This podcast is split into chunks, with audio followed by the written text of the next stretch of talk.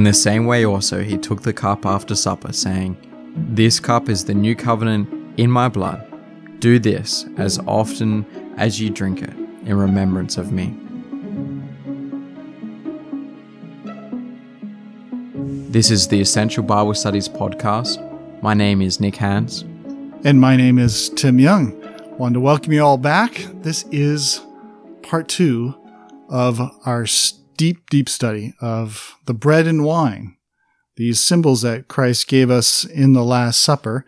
So, the last episode, part one, if you haven't listened to that one yet, probably should start there.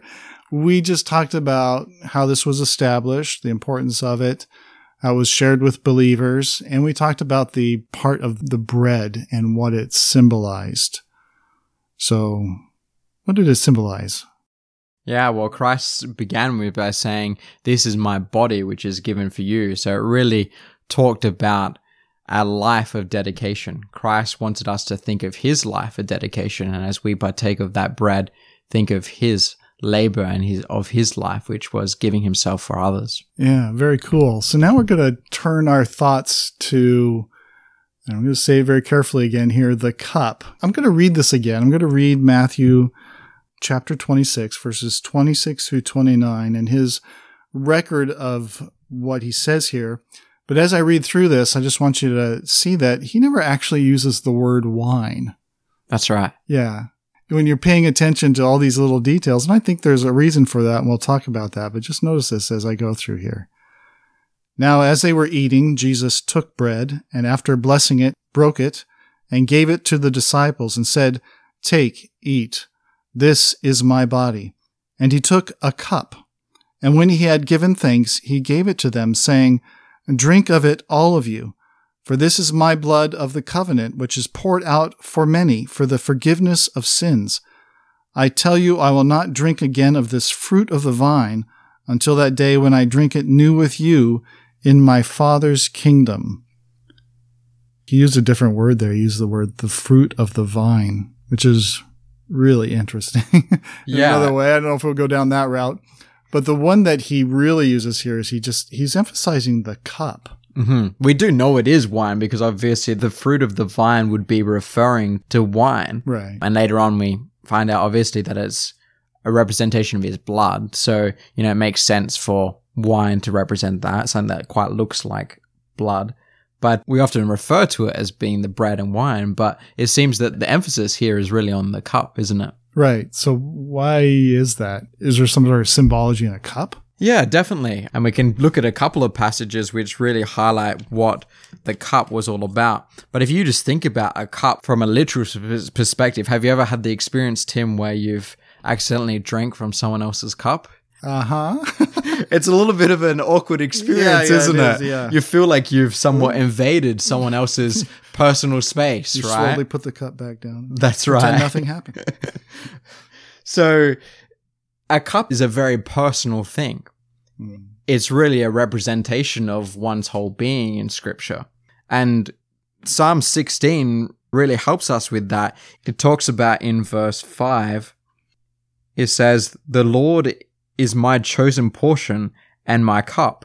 You hold my lot. So here, God is spoken about as being a chosen portion and cup. It was really, this was this person's portion or, or lot in life was all about God. And in Psalm 11 and in verse 6, we have this on the opposite aspect. It says, Let him rain coals on the wicked fire and sulfur and a scorching wind shall be the portion of their cup. Again, it's really an emphasis on what happens to these people. It's really an emphasis on their portion or lot in life was this judgment that would come upon them. So the cup really is a symbol of one's portion or, or lot in life. Yeah, and that's why I guess when you say that, it reminds me of Jesus in the Garden of Gethsemane when he's praying to God, he says, Father, if it be possible, let this cup pass from me.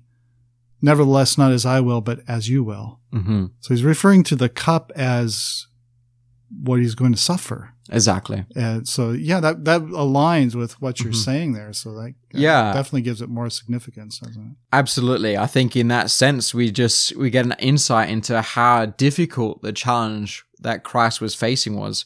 He was looking to see if there was another way, whether he had to go through what was before him.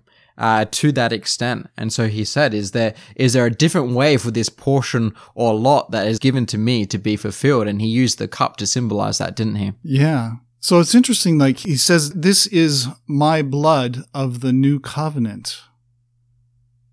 So he says, what's inside of it is the blood of the new covenant.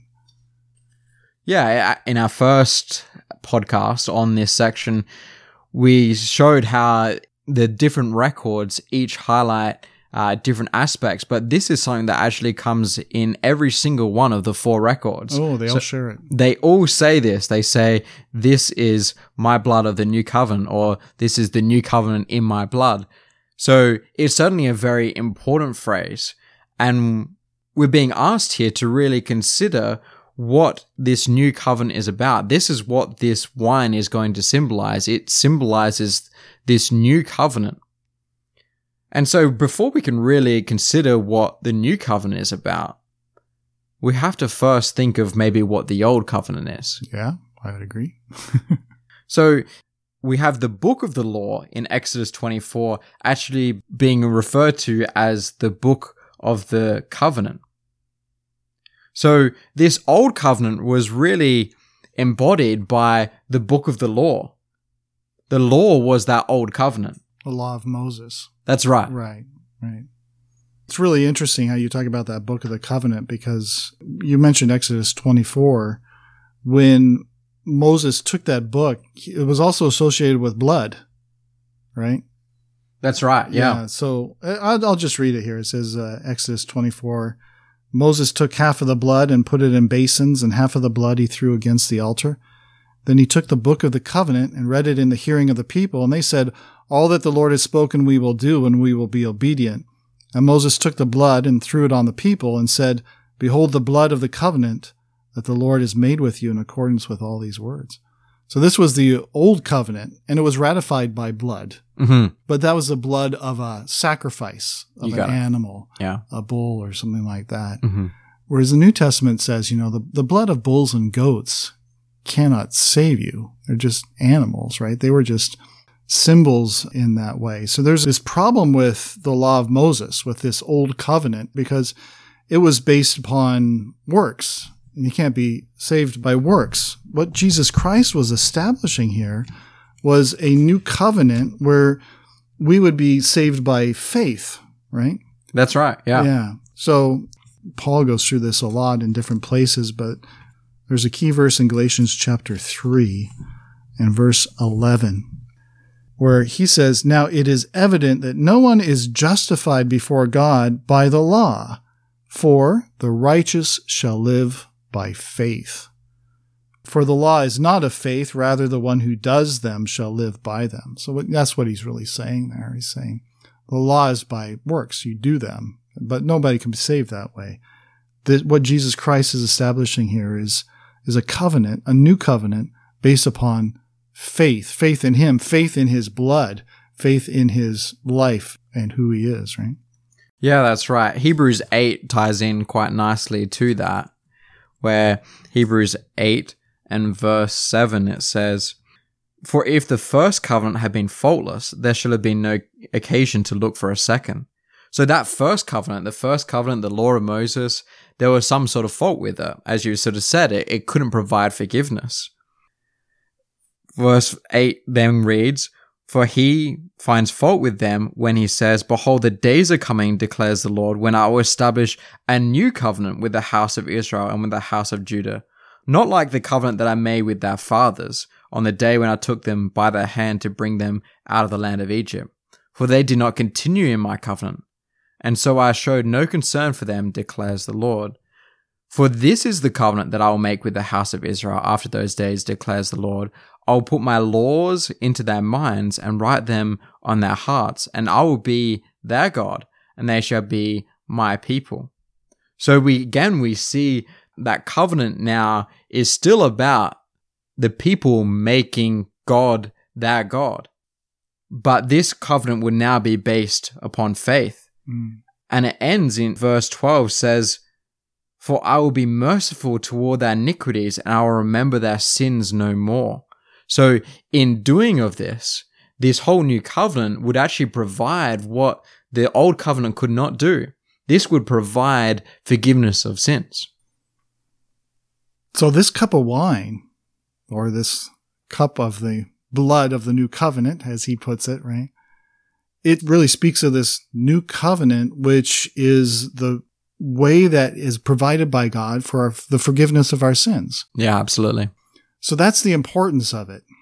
But we often think about like, I, I think like drinking blood. That sounds pretty gross. Yeah, You know, absolutely. And it was actually, it was that way to the Jews as well. When Jesus says, you have to drink my blood and eat my flesh, like they were just horrified.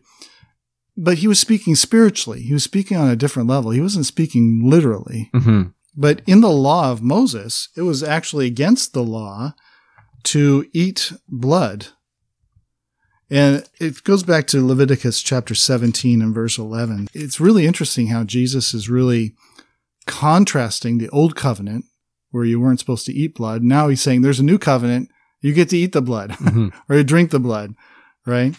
So it goes back to Leviticus chapter 17, where this law is that you should not eat the blood.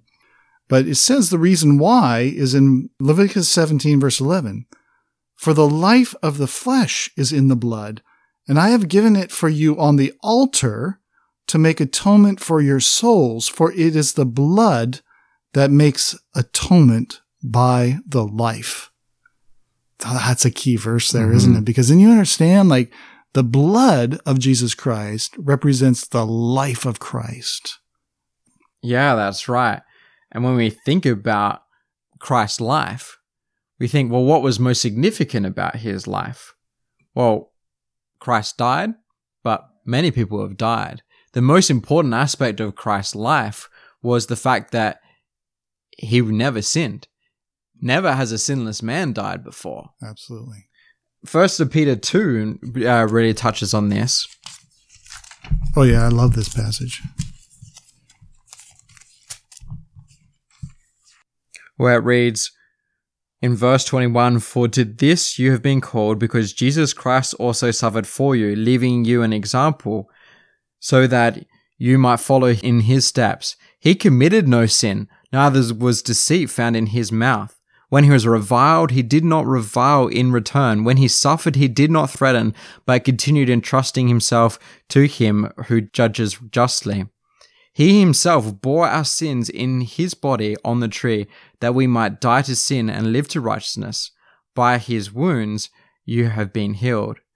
So that's really a packed passage in there, Mm. but it talks about the most important aspect of his life was that in verse 22 he committed no sin, neither was deceit found in his mouth.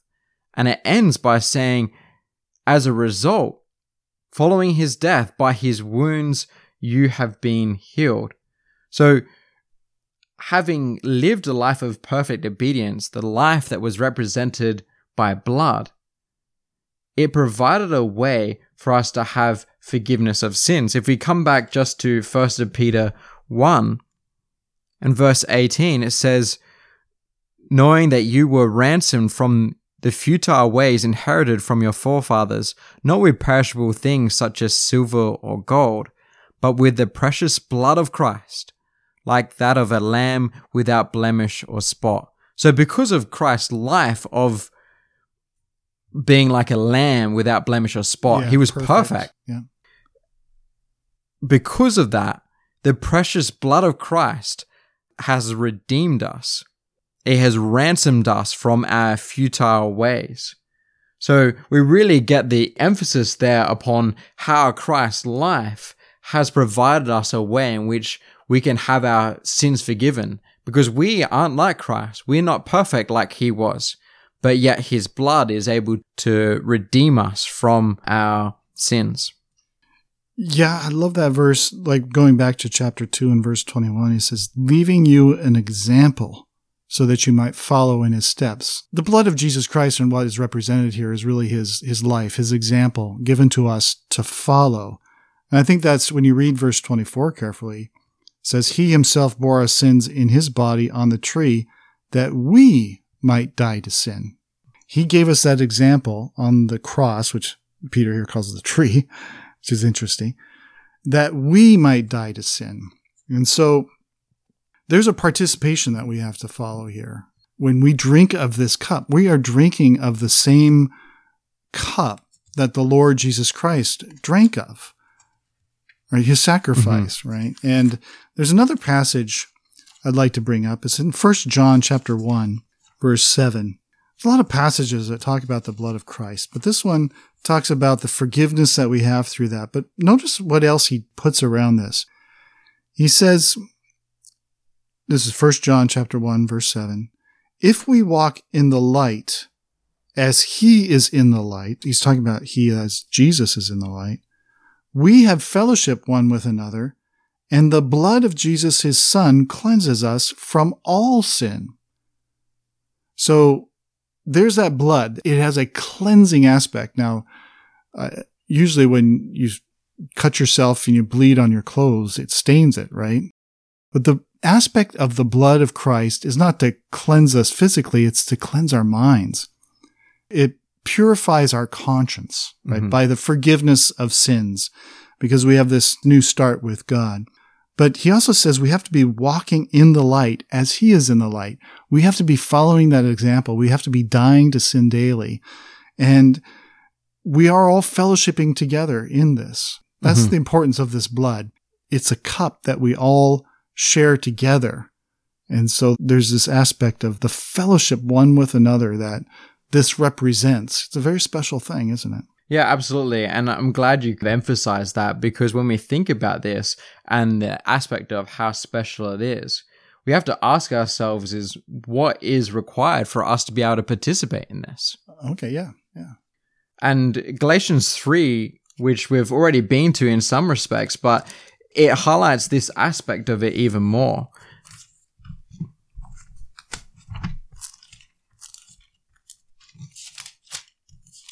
So in verse 14, it says, So that in Christ Jesus the blessing of Abraham might come to the Gentiles, so that we might receive the promised Spirit through faith. So here it's saying that we need to be in Christ Jesus to be mm. able to participate in this promise through faith, this promise that was spoken of by a cup of the new covenant.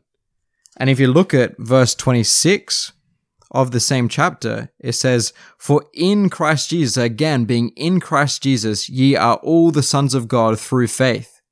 So we really see this emphasis of having to be in Christ Jesus. And it goes on in verse 27 to explain what it means to be in Christ. It says, For as many of you as were baptized into Christ have put on Christ. So there's this emphasis here on baptism. Baptism is really the prerequisite for our fellowship, our participation in these things. We must first be in Christ before we can fully understand and participate in what Christ has saved us from. And that is really picked up in the wine here as the forgiveness of sins. Baptism is the huge initial step in associating yourself with Christ, which gives you this avenue then to partake of these memorials, this bread and wine, in remembrance of the Lord Jesus Christ. So if you haven't followed through with baptism, you're kind of you gotta uh, I'm the mark on the bread and wine. I mean, how can you do this in remembrance of me and fully understand what these symbols are talking about if you haven't first committed your life to Christ and, and, God in his ways, if you haven't established that covenant yourself with God in going through the waters of baptism. Yeah. It's interesting. They have very similar symbology behind them because baptism is about association with the burial, the death of Christ and being raised to a new life the bread and wine have that same association, but we do that as often as we meet together.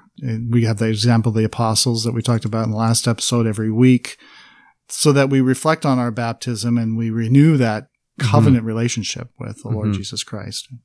And I think that's why we are really commanded to do this, as we talked about in our previous podcast about doing this on a weekly basis, because it's a good reminder we're sinful human beings who often turn away from the ways of God. And so it's great for us to have a, a weekly reminder, something to reground us in the ways of God as we come together to think about these things week by week. So if it involves baptism, it's it's a communal thing though, right? It's like in a group setting. Mm-hmm. So it would be with others who have taken on the name of the Lord Jesus Christ through baptism that you're sharing this with. Mm-hmm. And we talked last week about the body of Christ being that. And I'd just like to go back and look at that verse again. We talked about this in the last episode, but it's 1 Corinthians chapter 10 and verse 16 where Paul says, The cup of blessing that we bless, is it not a participation in the blood of Christ? A participation.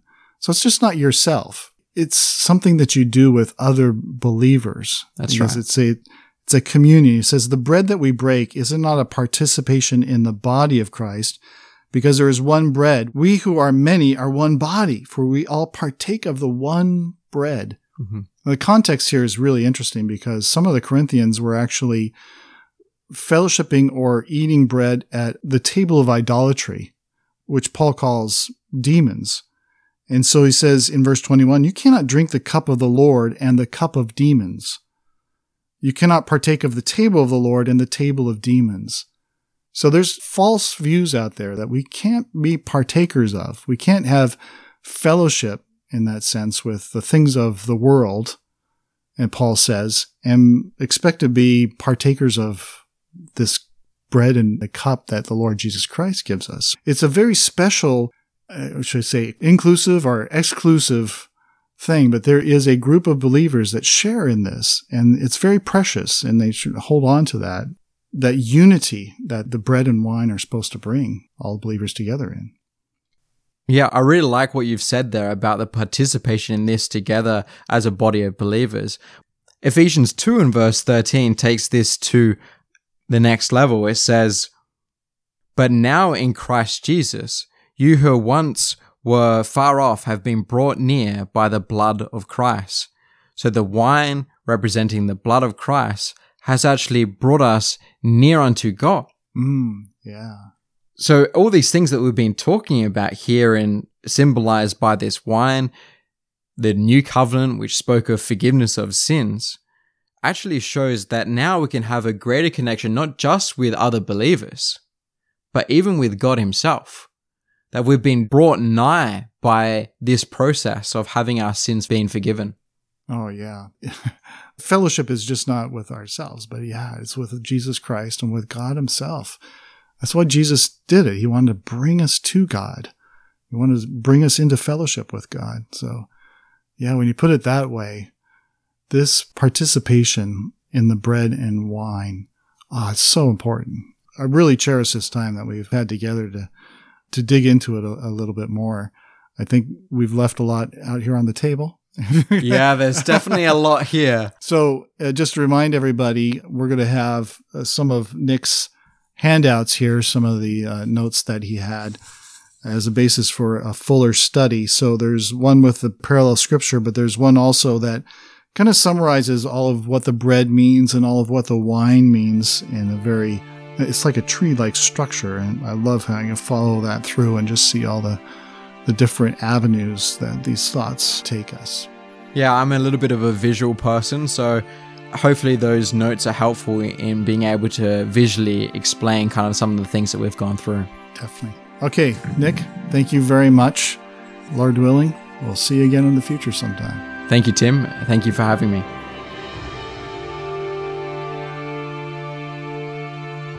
We'd like to meet you. Every Tuesday night, we meet online for a Zoom Bible study. Come by and just say hi. It's an informal group discussion format where everybody is encouraged to ask questions and share their perspectives on the scriptures. I think you'll really like it. It happens every Tuesday at 7:30 p.m. Eastern Standard Time.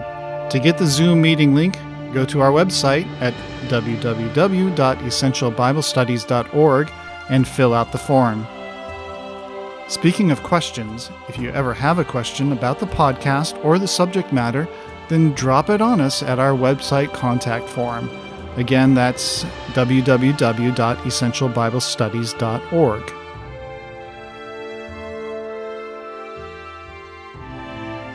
Each episode of the podcast has some special artwork associated with it. If you'd like to see it, then you should follow the podcast on Instagram, Twitter, or Facebook. We post it when each new show comes out.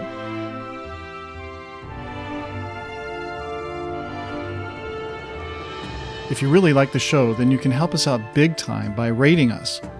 By giving us five shiny stars and a glowing review, it will help others to find us. Seriously, Apple and Google use them to boost placement in their searches. In the Apple Podcast app, just scroll down on the show to get to the ratings and reviews section and tap that fifth star. It only takes a minute, it's easy, and it works. This is a Christadelphian podcast supported by the Book Road Ecclesia in beautiful Ancaster, Ontario, Canada. Until next time, my dear friends, may God help you to grow in the grace and knowledge of our Lord and Savior Jesus Christ. To him be the glory both now and to the day of eternity. Amen.